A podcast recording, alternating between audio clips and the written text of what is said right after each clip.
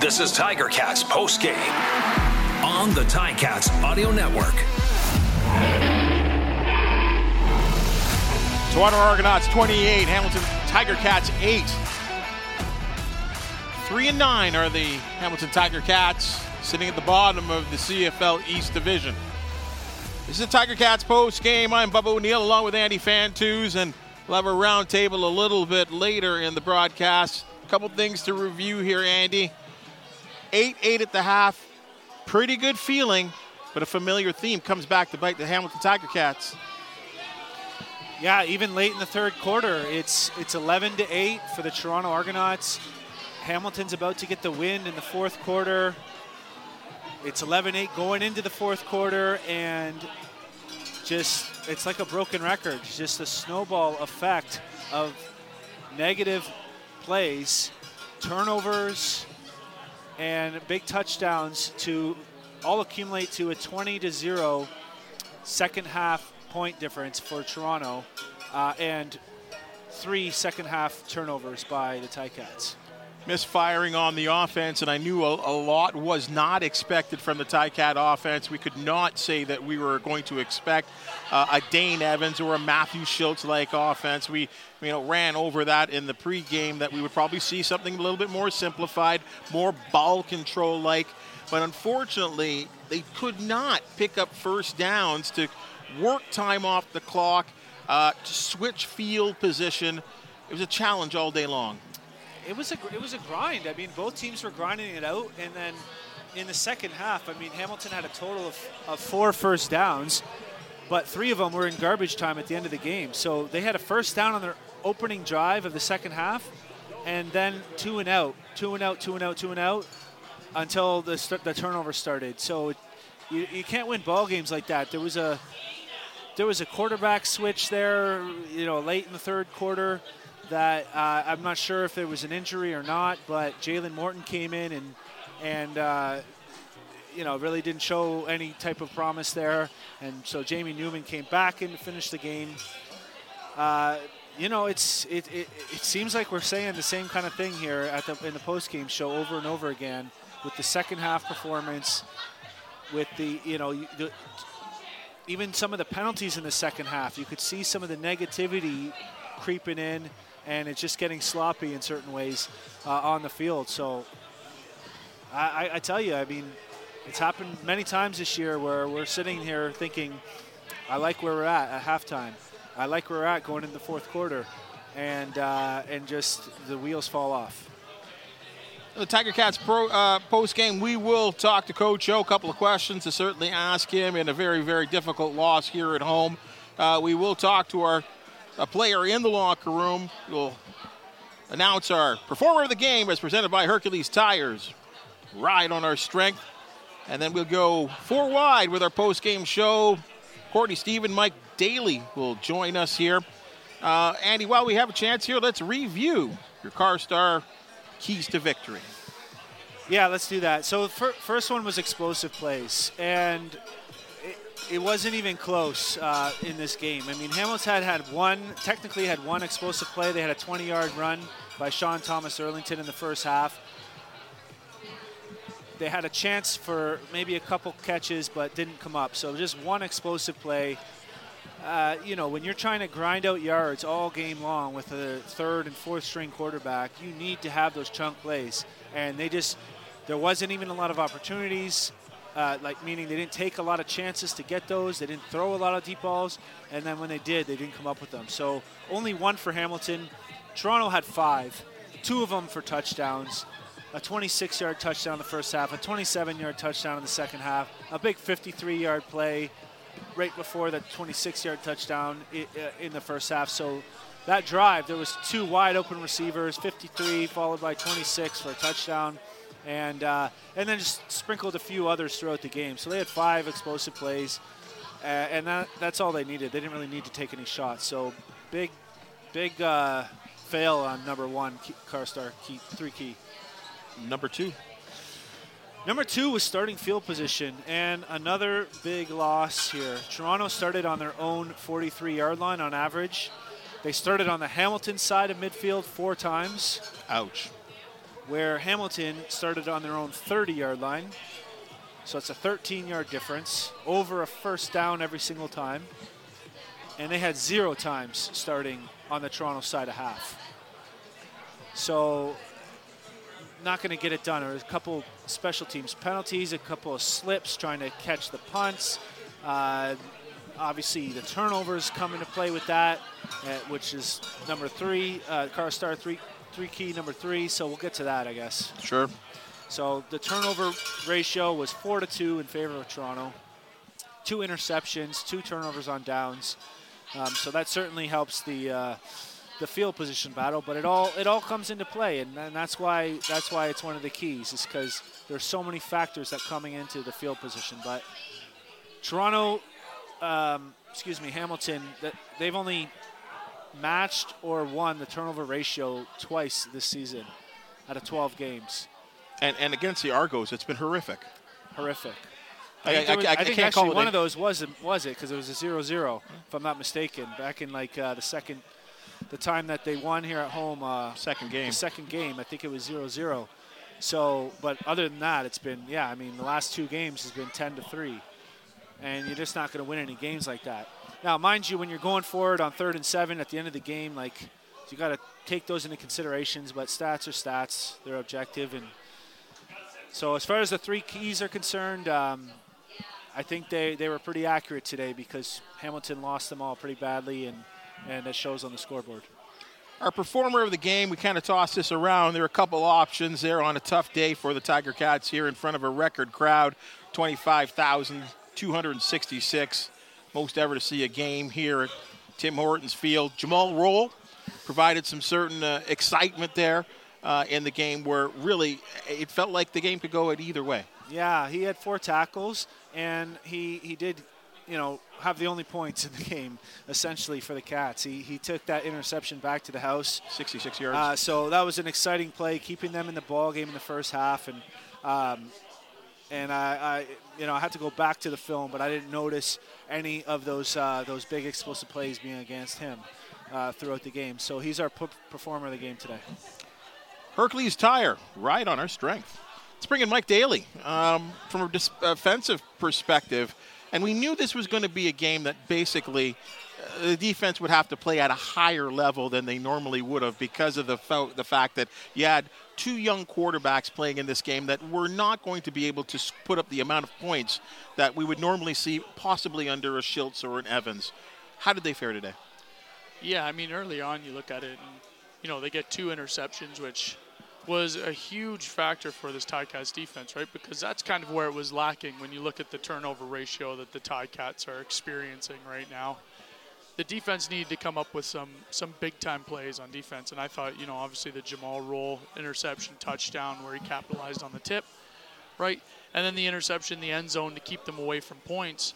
Um, I think that was that was a good aspect of the Ticats defense. Where it ended up falling apart, and Andy mentioned it, is just the missed tackles in the second half, right? I mean, you look at it when they're coming out in the the third quarter, you have them pinned at the 30, and Ouellette ends up getting two missed tackles down the sideline.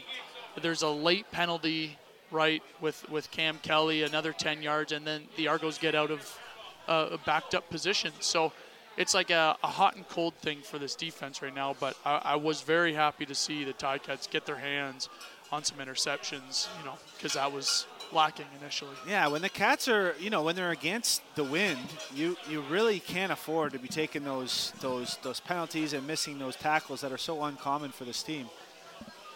So I think we're going to head down to the locker room here. exclusive access to the coaching room. Time to check in with Coach Orlando Steinauer. That's presented by Access Storage. Coach, a tough one. A lot of crowd support here. Really, really pulling for your defense and your offense for something to happen. How do you assess uh, today's loss? We'll start with the crowd's effort. Freaking unbelievable. Unbelievable. They just uh, showed up. They were loud. They were passionate. And uh, so just, uh, yeah, I can't say enough about that. Um, yeah, this is uh, this is not how we envisioned it. Uh, we weren't uh, we weren't good enough. Period.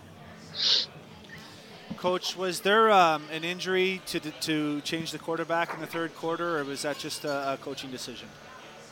Yeah, it was just a coaching decision. Tommy and I talked just to take a peek. There was a few things that uh, we had went over, and and Jamie was just wasn't seeing some of the things that uh, we had went over in practice. So it wasn't a, a benching. It was just to give a change of pace. It's something that we had talked about going into the game, and uh, that's it.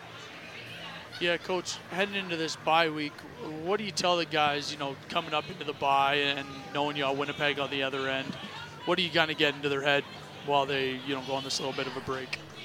Well, I just want them to clear their head.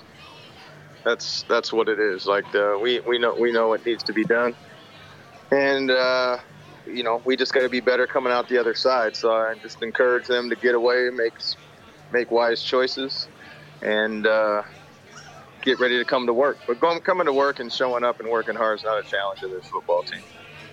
Coach, you're looking at the standings right now. Hamilton three and nine. Toronto improved to six and five. Still, uh, not that far away from getting to the top. And I think we're kind of thinking that maybe it will be a first or second uh, position that you need to get into to make that playoffs. Still a lot of time left. How do you keep the momentum, keep away the negativity, and keep these guys fired up to believe and uh, until you're mathematically uh, eliminated that this there's still a chance? that's just what it is right there. And, you know, that's, you know, that's the opportunity that we're afforded right now. Um, we're going to have to play a lot better if we're even going to think about uh, situations like that. But uh, we're going to control the next game, the next practice, the next meeting, and that's uh, that's really what it is. So yeah, that, I don't, I'm not going to, I don't. Again, if you come in our building, you're going to be hard pressed to find negativity, frustration. That's that that you'll find, uh, and that's normal and that's you know, and we don't accept we don't accept losing. We're not not used to it around here, and it's a different thing and a different emotion for everybody. But yeah, I don't subscribe to the negativity that you possibly were suggesting. And we look forward to the positivity and seeing you guys back at practice, all fired up, getting ready for the Grey Cup champions right here at Tim Hortons Field. Thanks for joining us, Coach. Okay, thanks, guys. Coach Orlando Steiner, uh, Steinauer, exclusive access to the coaching room. Uh, thanks for him to join us in a real tough situation. I think we've talked to him in some situations where uh, it's been real tough. I mean, with some of these ones, but when you got this type of crowd support and people pulling for you, and really your team just doesn't perform to the way I think they envisioned, Mike, that's got to be real tough mentally to kind of. And I know the coach talked about it, but to keep that negativity out of the locker room. Yeah, it's always tough, but I mean, the positive outlook on it, and you know, you mentioned it to Coach O, is they still have a, a, great opportunity to get into the playoffs, and that's what the goal is at this point. It's you got to get into the playoffs because the hottest team going into the playoffs is the one that ends up pulling it out. So there's this like, you know, sunshine over a, a complete dark cloud that people are looking at the Ticats with because all they got to do is turn around a couple games, figure a few things out, and maybe this bye week is exactly what they need just to clear their head, come back and execute. But I, I do truly believe Coach O when he says, you know what, in the locker room you'd be you'd be hard pressed to find guys that are negative, and it's just what do we got to do better to, to pull these games out. You could hear you could hear his emotion when we talked about the fans, right, and how you know he's so just disappointed for for the fans, for the community. Uh, of course, his team, but um, man, it's like we're like they're, we're still in there with them. You know what I mean? It's it, but this bye week does. I, I, agree. It comes at a perfect time, going in the final third of the season. Six games left. I mean, to, to think you're going to get first is a stretch a bit because you're going to have to win four more games than Toronto wins, and there's only six games left, and Toronto actually has seven games left. So to think that Toronto's only going to win two out of seven, and then you have to win six out of six, is the is the is the first place scenario. So that's pretty unlikely. So it's like looking at second place, and I, I don't think the crossover is guaranteed by any means. Uh, Saskatchewan's got a tough schedule. Calgary has a tough schedule. A lot of Western teams. So you never know how that's going to shake out. But the one thing I thought he said that was really important is like forget about that. We just have to play better. We have to figure something out and figure out a way to play four quarters play turnover free or at least uh, take care of the ball better than we are to, to even be thinking about where we're going to do in the playoffs, right?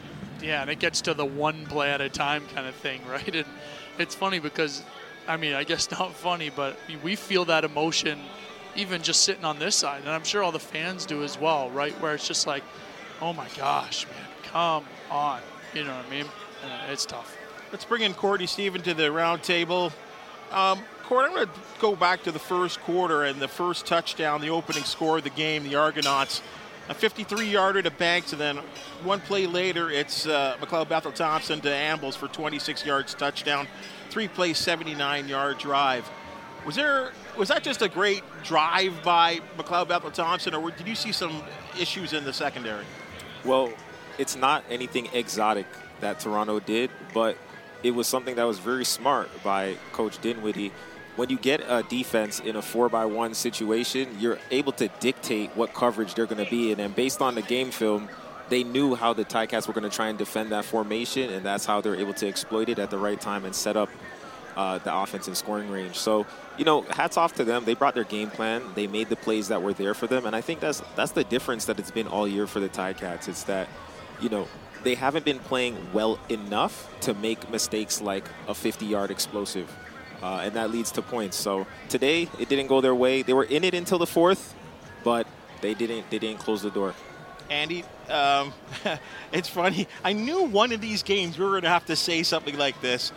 Brandon Banks, two receptions, 80 yards, one touchdown, couple of runs, and a touchdown. He came to play. He did, and uh, yeah, I, I, thought at that first, that 53-yarder, you know, I, th- I, thought he could have scored on that, to be honest. And for some reason, he fell down to catch it. But um, certainly that run where he almost got tackled for about a six or eight-yard loss, able to um, kind of extend the play. He, he, looked like he was trying to throw it for a sec and then ended up knifing it up the middle. And the, the Brandon Banks that we saw, you know, we knew from, from years past, we saw it on that one. And then and then a great a great slant and go play on the on the long touchdown. It was right after uh, right after an interception, and you, you know, oftentimes you go for the jugular after those turnovers, and that's what they did, and they came through. So it happened so quick. It uh, from the from the third and one that got stopped to the Banks touchdown, then the interception to the touchdown. The next play, it's uh, it was just very deflating. You could see throughout the stadium. Let's go right back to the locker room. Let's connect with our player of the game, Hercules Tire, right under strength player of the game, Jumal Rolle. This exclusive post-game interview is brought to you by Access Storage. Jumal, tough one today. Uh, you made that big play, the big touchdown. You had the fans going on your side. It just could not. Uh, was it a matter of the defense was just on the field a little bit too much today? No, I wouldn't say that. I think we were prepared to be on the field however long it was, uh, however long the game was. But uh, yeah, it was it was a great play. I'm glad I was able to make a play and uh, get a spot and some points, and uh, we were just trying to string a win. Um, you know, trying to get the momentum after. Jumal, as soon as you put your hands on the ball, you you had a sense of urgency about you, and obviously that ended up in you getting into the end zone. What was the mindset of that back end coming into this game, and how, how were you planning to attack Toronto?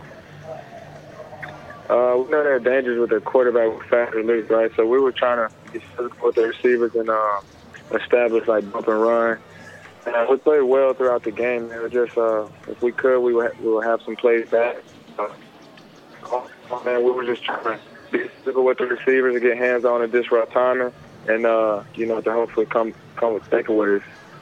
Jumal, it looked like uh, extremely physical game there. I was on the sideline for a bit, and was that kind of the mindset coming in as, as gang tackling and, and hard hitting and, and really uh, put your put your uh, signature on the game early?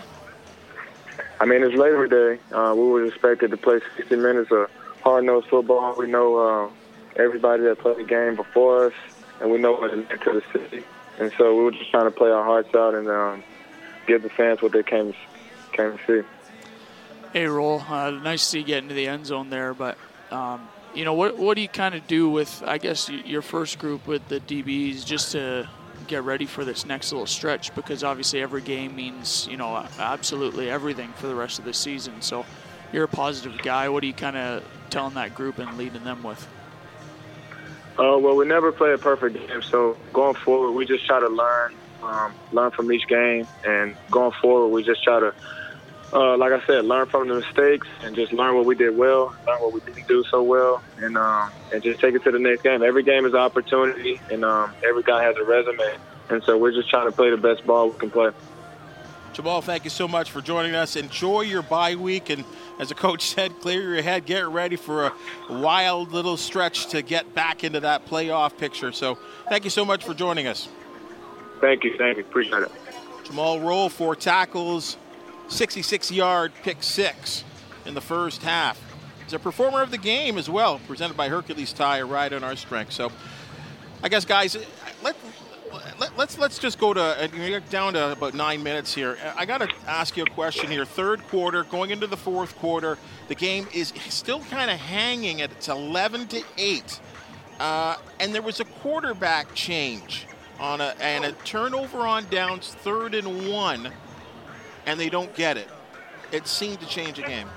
Yeah, that was a. I mean, you know, Coach O always talks about certain plays that completely change a game, and that was one of them for sure. When you get a turnover on downs on a quarterback sneak on the third and one, where you expect to get it, right? There's going to be one time in the season where you don't get it, and it just happened to bite them and bite them in this game, where it's you know close game in their own end, they don't get it, turns around. But that's a product of you know now you're at your fourth string quarterback, getting him under center to do sneaks, and maybe he hasn't been there a ton during the season and practice throughout that season. And yeah, that was a huge, huge turning point because that's automatically flipped field and, and, points right away for the Argos. Yeah, for me, uh, it's a three-point game. You just got the wind, like you said, the third, the fourth-string quarterback. I don't like how he caught, he got the ball and went laterally for one on a quarterback sneak, but I am a big believer in setting a mindset that we're going to go for it every single time within a yard and just get that in your head because that's got to be automatic. However, in a game like this where you're having trouble pushing the ball downfield, it's a field position game. And Bobs, you and I talked about it. We're just starting the fourth quarter. We just got the wind. Three point game. I mean, are you thinking that Jalen Morton's going to go, you know, 80 yards downfield for a touchdown at that point? Maybe this is the one time I would agree to sort of punt the ball and let your defense, let the strength of your team do some plays. Now, I'm not necessarily questioning the coaching decision, but that was a, such a huge, huge turn. It was so you could see the whole momentum in, in, in the stadium. It just flipped. It's like, oh boy, we've been here before, you know? Yeah, and uh, and Andy, I mean, I'll argue with you a little bit on that because you're you look around the league and it's third and one, you have to have it. Exactly like you said. It's got to be one of those things where you absolutely have to have it. And to have that happen at that point, at that failed position, you know, going in the fourth quarter, it is, it's just, it, it killed the momentum if there was any for the Ticats at that time. And it, that's one of those things where exactly, you're exactly right. Fall forward, don't go outside, get that one yard, just trust your big boys up front and, and go get that one yard. But the crazy thing is, even with the turnover on downs, backed up deep in your own end, and Toronto scoring, it still wasn't over yet. Right. It still wasn't over yet. It's I thought a ten, it's a ten point game. I mean, because they cash in on a three play three play 23 yard drive. That's a Banks four yard touchdown run. So that's making it 18 to eight. And there's still there's still you know double digits left on the clock. Absolutely. And I think from that point, the momentum shifts. Of course, you feel that, but you have to you know, dig inside yourself and find out, okay, what is actually working, and let's just get a heavy dose of that. You know, let's just get a heavy dose of that, simplify it, whittle it down. I, I look back at 2017. It was a time where notoriously the the Ticats were struggling. I was a part of that team, um, and so just speaking from personal experience, when the shift happened from going from that 0 and 8 team to that 6 and 4 team that finished the season, it wasn't like they cleared house and brought an entire new roster in it's like the majority of the same guys, you know? And uh, I think there's a catalyst that has to present itself to make that change. And I don't know what it is, but the team's definitely going to be searching for it. And uh, if they can find it, there's still hope. Andy, let me throw this to you here. And this is, we talk about the situation that you're down to your third and fourth string quarterbacks, and that the rushing game was going to be important today, or at least to establish the run to help set up the pass. Papi White, one run. Jalen Ro- uh, Morton, quarterback, two runs. Uh, Tim White, wide receiver, one run. Jamie Newman, quarterback, six runs. Your two running backs, Sean Thomas Erlington, three carries. Don Jackson, three carries. Is that a problem? It, it's hard to say because it's you you you go with the flow of the game, and there were in the first half it seemed like the amount of running was appropriate, um, and then once you get down late in the game, it's hard to keep running the ball. So. Uh, you know, you want to be feeding these guys, but obviously on the other side of the ball, Toronto, if they're if you're not throwing it deep at all, they're loading the box. So it's hard to run. So it's hard to call these plays. Um, yeah, I mean, of course, you want to get more touches to your to your to your playmakers and, and, and Don Jackson and, and STE.